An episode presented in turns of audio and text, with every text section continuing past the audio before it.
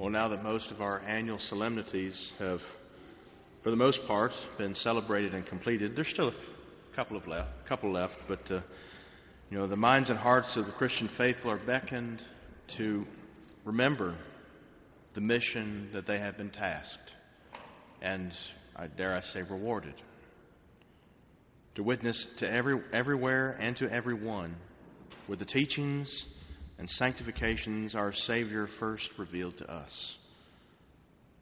To be, as St. Paul said, vessels to bear this treasure. Though ordinarily at this time of year, when school has concluded, vacations are being prepared, and uniquely in this, in our own point in time, we begin to experience the long desired relaxation of protective and social guidelines, we should be cautious. Cautious to remember that we are still on mission. That does not stop ever. Our vocation to be obedient disciples never takes a break. As they used to say in seminary, however cliche, you may have a vocation to take a vacation, but you can never vacate your vocation. Yeah. That cheesy, but it works. Yeah. But and to help us to remain attentive, you know, we we're fortunate to return to familiar metaphors in the scripture lessons that illustrate the church's boundless and providential care. These are the parables that we hear Jesus speak of frequently on the kingdom of heaven. What shall we compare the kingdom to? Or what shall we compare its, its development to? I suppose you could say. It's one of the, uh, these are some of the richest ones that we have, the, the ones that speak of development in an organic fashion. The man who scatters the seed and he has to trust nature to do its work.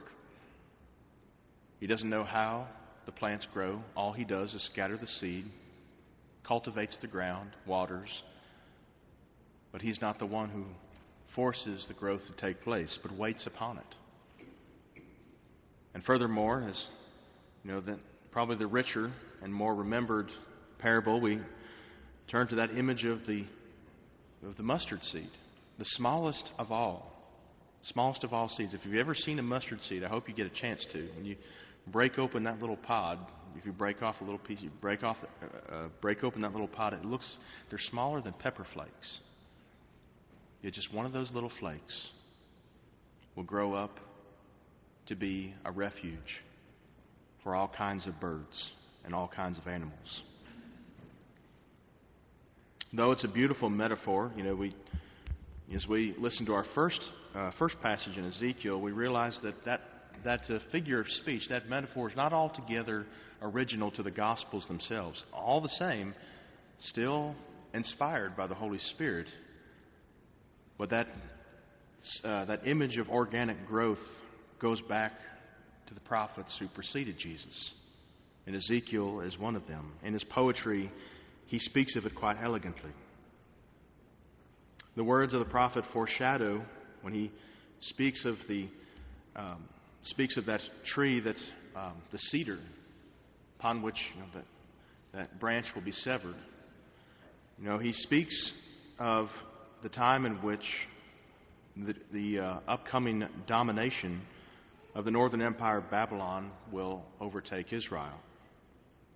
That soon the the, the uh, new world power will overtake the chosen people, and they will be dispersed from Jerusalem. Their old, um, their old fortifications and, and uh, uh, the old citadel will be destroyed, and they'll be sent into a new captivity, which will last for at least a couple of generations. Not as long as the Egyptian capt- captivity, but certainly long enough.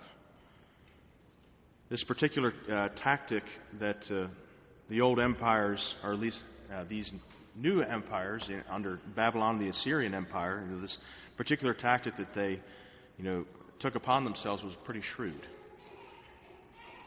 And that's when they conquered, rather than simply putting all of their enemies to the sword, and or even just keep them suppressed within their homes, as was common in the book of Judges, they, uh, they took upon themselves a more sophisticated means of a lasting conquest assimilation. And eventually, it later became a pretty effective method in which the Roman Empire developed. In that, uh, in that uh, method, rather, um, rather, than, uh, put, um, rather than risk the, um, the growth of future generations to rebel, they would rather disperse them so much and just kind of absorb them, integrate them into the, uh, the uh, multivariate you know, culture that Babylon was. So that's rather, rather than put everyone to death or you know, they just allow them to disappear, disappear organically. But if we look um, carefully at the oracle that Ezekiel gives, it's rather remarkable. The Lord promises uh, through the prophet that though Israel will be cut off, so to speak,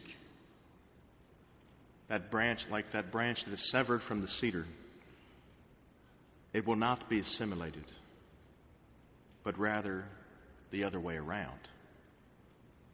The branch will be severed, but it is indeed transplanted.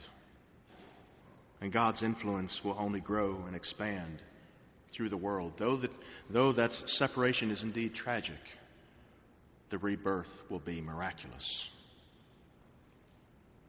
Something to keep in mind whenever we face trial or tribulation of our own in our own time.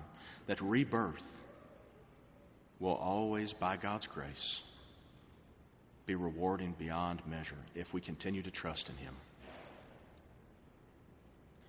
Just as, you know, as uh, Ezekiel, Ezekiel promised that Israel would become a great nation once again, and we see that exhibited in the prophet Daniel. Keep in mind now that assimilation, this uh, integration, that the, the power of integration that the Lord works through His church never ends. That's the means, the most powerful means, probably, by which the Lord works His, uh, the, exercises uh, His grace of, uh, grace of mission. Evangelization occurs not by cutting off the world or separating it, but allowing it to be absorbed by us. Earlier today, we had kind of an example of that. Earlier this morning, with the, the passages included from included, uh, I think it was the fourth, the fourth chapter of Luke, where our Lord, you see our Lord evangelizing for the very first time at the age of 12 when he's found in the temple. Notice first, if you, I encourage you to go back to this story, but notice that Jesus is not the one who is pouring out answers, but he first listens and he evangelizes by asking questions. This assimilation that the church has been blessed with doesn't spread by way of the sword, but by the spiritual sword of the Word of God. And not by convicting souls, but giving them conviction. As one uh, close friend of mine once passed on a, a unique proverb to me, probably one of the most memorable proverbs I had in my formation. He said, True wisdom is not knowing the right answers to give, but knowing what questions to ask. That should be a thought we carry away in this 11th Sunday of Ordinary Time. We are still on mission, but let's be mindful of how effective we may be in that mission. Let us not convict hearts, but give them conviction. Thanks be to God.